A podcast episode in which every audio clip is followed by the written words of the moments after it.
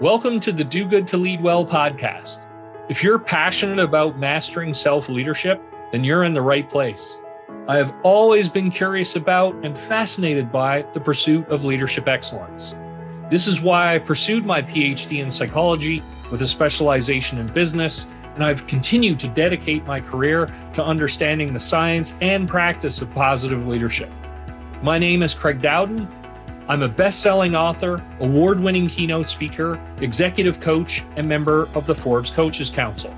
Each week, I'll bring you world class content on the science and practice of positive leadership. Through my conversations with best selling authors, TED speakers, and top CEOs, you'll be able to leverage their insights and experience so you can maximize your potential and be the leader the world needs you to be. Hello, everyone, and welcome to another edition of the Do Good to Lead Well podcast series. My name is Craig Dowden, and I'm really excited that you're here for another episode. Today is going to be something different, and I'm very excited to announce a new wrinkle, if you will, to the Do Good to Lead Well podcast. This is going to be an ongoing series, monthly series, whereby at the end of each month, I'm going to share a personal episode whereby I summarize to you the latest and greatest research, wonderful conversations that I've had with top international thought leaders, best selling authors, TED speakers, as well as conversations I've been having with my CEOs and other clients. And the purpose of this monthly episode is to give you a highlight, basically a recap. So I'm really excited to be able to offer this from this date moving forward.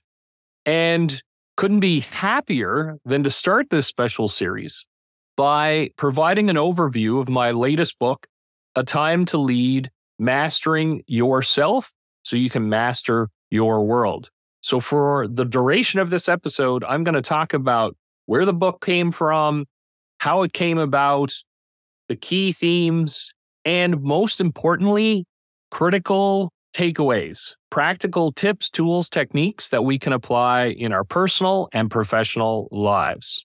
So, jumping right in, the book was released mid September, September 13th, 2022. And it was a very exciting time, thrilled that it came together.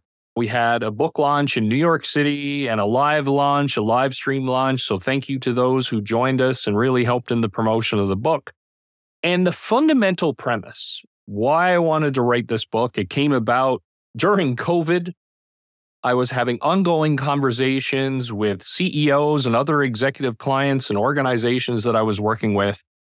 And the common and recurring question was how are we going to make it through this period? This was something that people were wondering about long before COVID because in this VUCA world, volatile, uncertain, complex, and ambiguous world that we were inhabiting, routinely new challenges were coming up, unexpected opportunities, really puzzling situations. And this got me thinking okay, how do we address this as the world becomes more VUCified? And so a time to lead was born. And it was organized under the fundamental premise of great leadership starts with great self leadership. How can we possibly lead others to the best of our ability if we are unable to lead ourselves? And what I wanted to do was scour the research and look for the key leadership qualities that separated those executives and aspiring executives from the rest so that we could have a solid evidence based foundation upon which to build. On top of that, another aspect of the book that was very important to me and this came out during the publication of my first book, Do Good to Lead Well The Science and Practice of Positive Leadership, where people would ask, okay, that's great. That sounds wonderful. But my organization, it's too big. It's global. It's publicly traded, on and on. So there was this hesitation, reluctance to accept that these pillars of positive leadership would apply across the board. And I appreciated that commentary, that criticism in some cases. And so for this book, I really wanted to address that head on.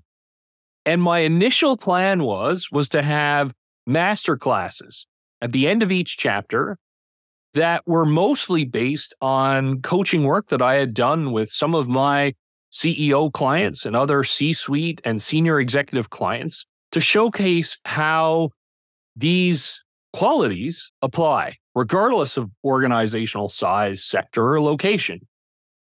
And near the end of the writing process, I had the incredible, great fortune of connecting with Alan Mulally, one of the most widely celebrated and recognized CEOs of all time, formerly of Ford Motor Company and Boeing Commercial Airplanes. And we had a conversation about leadership, about my initial book as well. And Alan and I really came together around our philosophies around leadership, our passion for leadership, and having a positive impact on the world, on ourselves, on our teams, on our organizations, and in our communities. And while he and I were speaking, I asked him, would he consider being the masterclass teacher, the sole masterclass instructor for the book? I was so thrilled that he was open to the idea, wanted to understand more. We had several conversations around leadership, which I recorded and sent back to him. And, and we discussed how these master classes could look like and it turned out he was entirely on board, which I'm forever grateful for. And we had Sarah McArthur, co editor in chief of Leader to Leader, join us in this collaboration, which was incredibly meaningful, learned so much through the process. And this put the final touches and a beautiful piece on the book in terms of those master classes. And that's why at the beginning of the book, I dedicate a chapter so that readers can really get to know Alan, his extraordinary achievements, what his career looked like, how he was able to orchestrate and engineer remarkable turnarounds in two of the most globally recognized companies in the world, and the key principles, ideas that he lived by in his working together management system. And so you really get a sense of the depth and breadth of his leadership journey, his leadership success, and why he is one of the most legendary CEOs of all time, and why he is the perfect choice to be the CEO Masterclass instructor.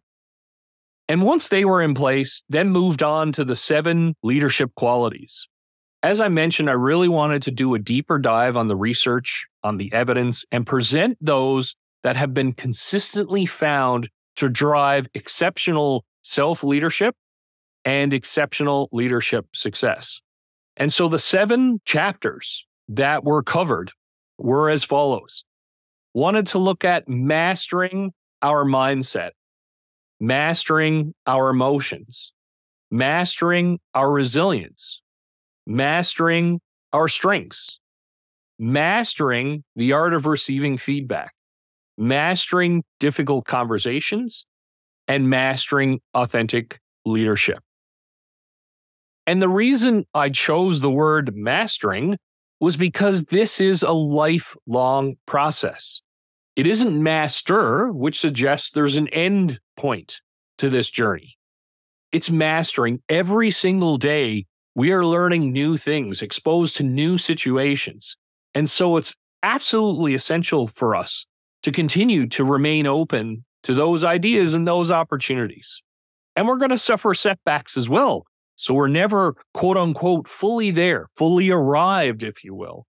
It is a constant, daily act of dedication. Okay, so let's dive in to chapter one mastering our mindset. It was an intentional choice that I started with mindset because mindset has a profound impact on our experiences and the words that we say and the choices we make. It's integral to recognize our operating mindset. And what I was especially excited to share was the groundbreaking research of Carol Dweck and her work around growth versus fixed mindset. And although her initial research involved children, it has been expanded and replicated in all kinds of populations and ages. And fundamentally, what her work has uncovered is that when we encounter people and situations, we can be in one of two mindsets. Growth mindset essentially means I'm open to learning, just like the name suggests. I'm looking to be expansive. I recognize there are things for me to take in and learn from each situation. Fixed mindset basically means, as the name suggests, I know everything I need to know. There's nothing else for me to gain within this. And they are essentially philosophies around how we live our lives. Do we feel like if I put in energy, time, effort, can I move the needle in all different domains of my life? Whereas Fix suggests, you know what? You've tapped out. Once you have a certain baseline of talent, you bring into the world a certain set of skills, and from there, you stay stuck. There's nothing more you can do. Investing time, effort, and energy is really a waste of time because you've maxed out. What's crucial around this is not only recognizing the impact of our mindset and how it affects how we interact with those situations, it's also realizing that our mindset is fluid. I can be in a growth mindset at time one or in situation one and drift into a fixed mindset in time two or situation two. And one of the most powerful takeaways, a critical reflection exercise for each and every one of us, is to conduct an appraisal of the people and situations that we encounter and which ones trigger a growth mindset response and others that trigger a fixed mindset response. Chances are, when we look across the different examples that we come up with, there's likely going to be a pattern. There are certain situations and certain people that tend to push us more in growth mode versus fixed mode. And what's fantastic about that is not only the information we get in terms of better managing those situations and people we're currently in, we can also use that information and insight so we can apply it to future situations. So if I encounter other individuals, like someone who currently puts me in a fixed mindset, hey, awesome. Now I can recognize when I'm there and what steps I can take to move into growth mode. Let's move into chapter two, which is about mastering our emotions. To me, one of the most powerful takeaways in that chapter and in the research that I did is that emotions are essentially data points. They are invaluable data points, which are telling us how things are going in our internal world right now. Positive emotions mean good alignment in terms of what we're looking for and what we're getting. Negative emotions suggest there's a mismatch. Now, here's what's vital about this as well we tend to judge emotions, positive emotions good, negative emotions bad. That significantly undermines our psychological and emotional health, as well as our overall success. As I mentioned, all emotions are valuable. So we don't just want to pay attention to the good ones and try to avoid or minimize the bad ones. What we want to recognize and learn from those emotions themselves. What lessons are these emotions trying to teach me right now? And one critical takeaway again, I really want to emphasize the takeaways here the daily practices we can benefit from. In a lot of cases, in my coaching work, people will say, Oh, well, I shouldn't feel that in that situation. Or I hear friends and family members say that. And so the more extreme the emotional response, the more ashamed we are, or the more we want to avoid it or pretend it doesn't matter. In fact, what top thought leaders suggest that we do is be more, not less curious in those situations. When we recognize we're acting emotionally out of character, out of what the situation requires or would prompt us to react, now we want to be more curious. When I realize, wow, my emotional reaction is a hundredfold. This is a small thing that I've taken on and amplified to an extreme level rather than pretend it doesn't exist or just try to forget about it, learn from it. Because this is likely going to be one of our biggest obstacles, a blind spot something that can trip us up. And the next chapter is on resiliency. And certainly there's a wonderful linkage between mastering our emotions and mastering our resilience. To me, one of the most powerful insights in the resilience work that's been done to date comes out of the Center for Creative Leadership that defined the difference between pressure and stress. So, pressure represents the extent of the demands that our external environment places on us. Stress represents our internal belief about our ability to deal with those demands.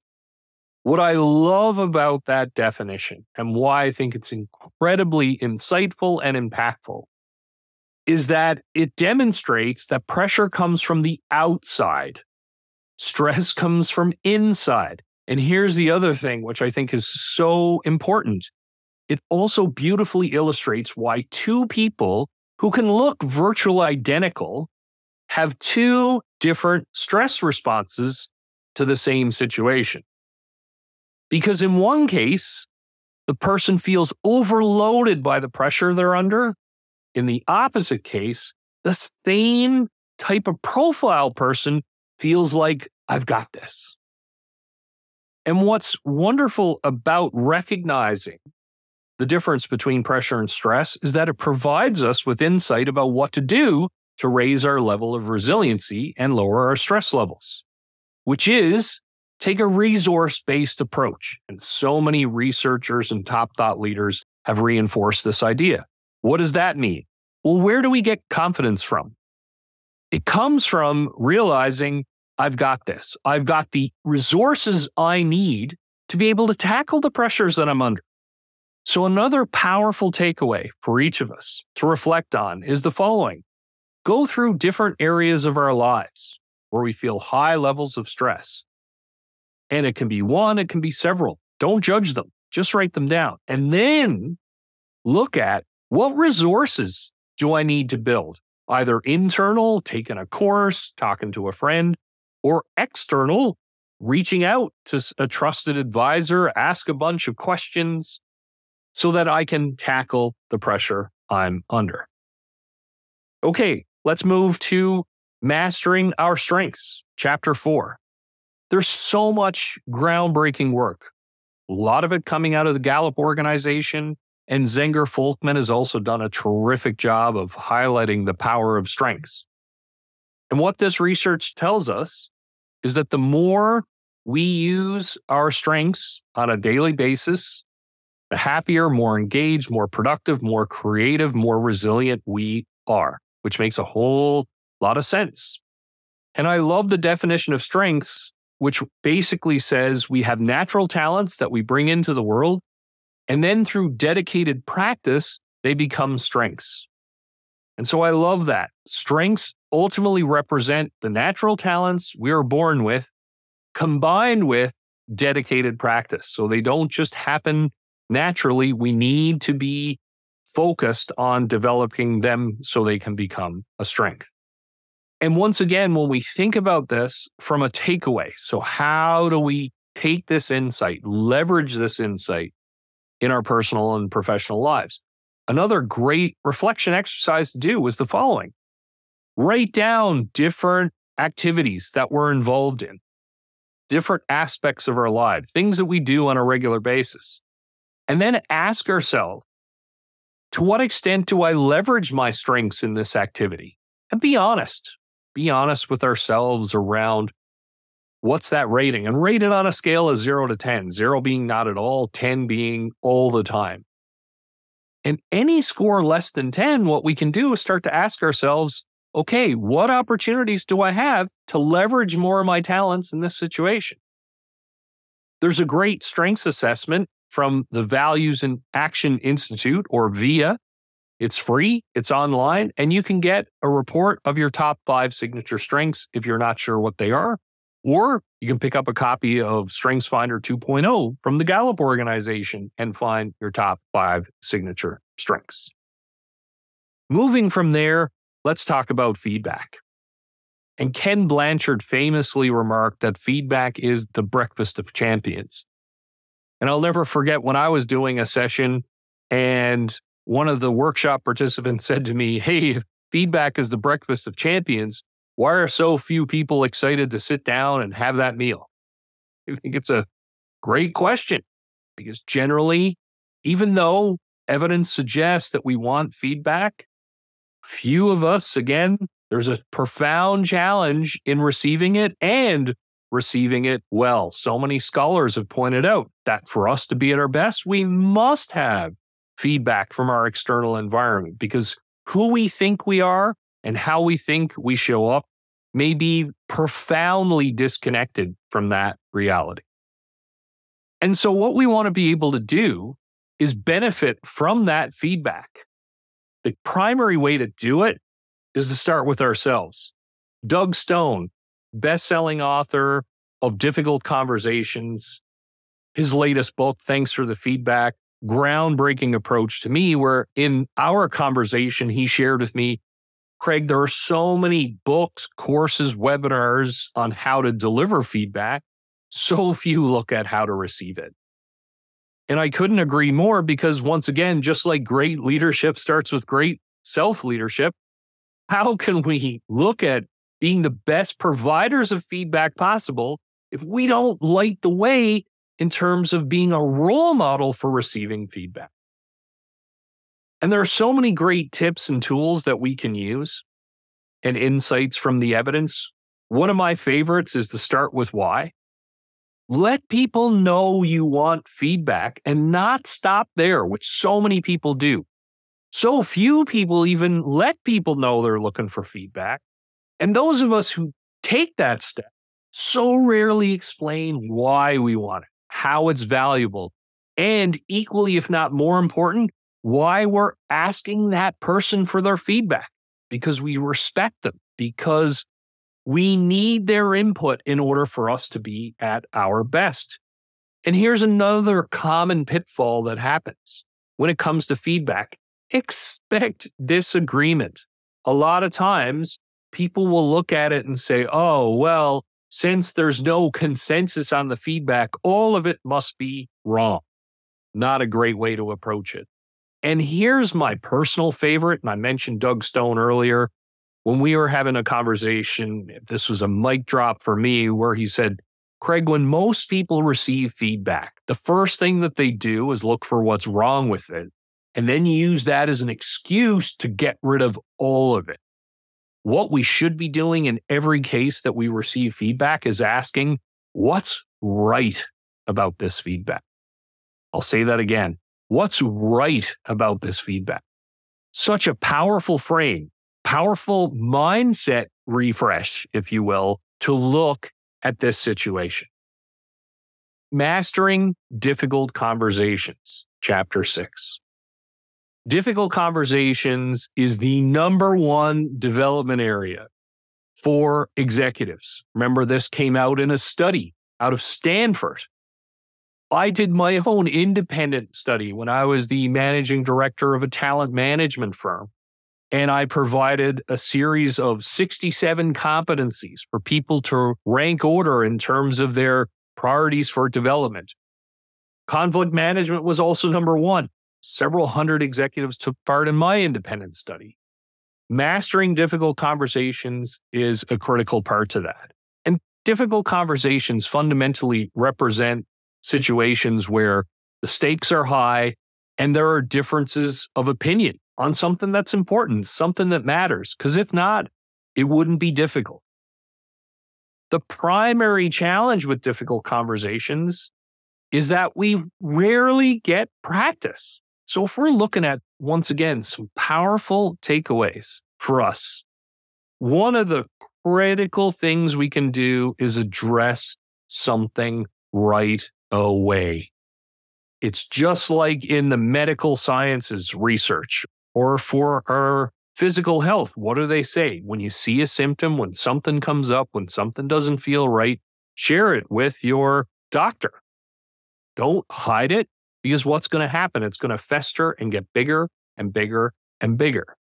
And addressing a conflict early is so powerful for a number of reasons. Number one, and arguably most important, is that now it's smaller. Because if I let it continue to grow, guess what? It's going to get bigger and bigger and bigger. And it's going to get harder and harder and harder to address. And I'm going to be more and more reluctant to talk about it. And a related concern on this is that, well, what am I going to do if I let this go? If something's bothering me and I let this go, well, chances are it's going to keep happening. And then what I'm going to do is look for data. I'm going to see data that supports my frustration. And my evidence case is going to be huge. I'm just going to keep compiling more and more and more data. And when we have difficult conversations and someone has built up six months of examples, it can quickly derail and not be a constructive discussion because, well, someone say, well, how could you pile all this on and not talk to me about it before? And there's profound frustration around that. And one of the final things that I would share with you, a point of reflection again, is that in many cases, we judge people for a difficult conversation that we're not prepared to have, and then keep judging them for not having the conversation. So when something happens we can speak up, we can stay silent, or we can move on. And when I talk to my clients about situations where there may be difficult conversations, they'll say, Well, you know, this situation with Craig is bothering me. Well, have you talked to Craig about it? No. How come? Well, because I know how Craig is going to respond. And then I'll say, Okay, well, how do you know? Well, I just know. Okay. Well, that's great. How do you know? Have you tried to raise this with Craig before or anything related to this before? Nope. Have you observed someone else who you know try to raise this and have heard that Craig reacts poorly? No. Have you heard through third party information that Craig reacts poorly to this? No. So now the question becomes how do you know? And if the transition from how we know or that I do know. And now I say, well, see, Craig reacted poorly. I can keep holding Craig accountable for that and be frustrated as if it's Craig's fault. If we haven't leaned into that conversation and engaged the other person, we must by default let go of that frustration, recognize that I am not doing everything I can in this conflict to address it. And I'm making the choice not to engage with the other person.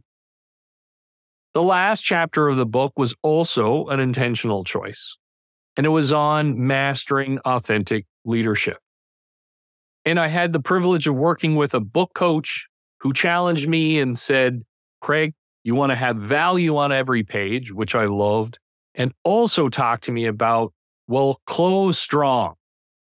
Come out with an ambitious idea and challenge yourself and the reader. And authentic leadership hit the mark for me on that. There's been a lot of discussion around authentic leadership. And in my experience, a tremendous amount of the focus has been on the authentic. In that way, people using authentic as an excuse to be a jerk. Well, I'm just being who I am. That's not the definition of authentic leadership because there's so little focus put on the leadership side of it. What is leadership?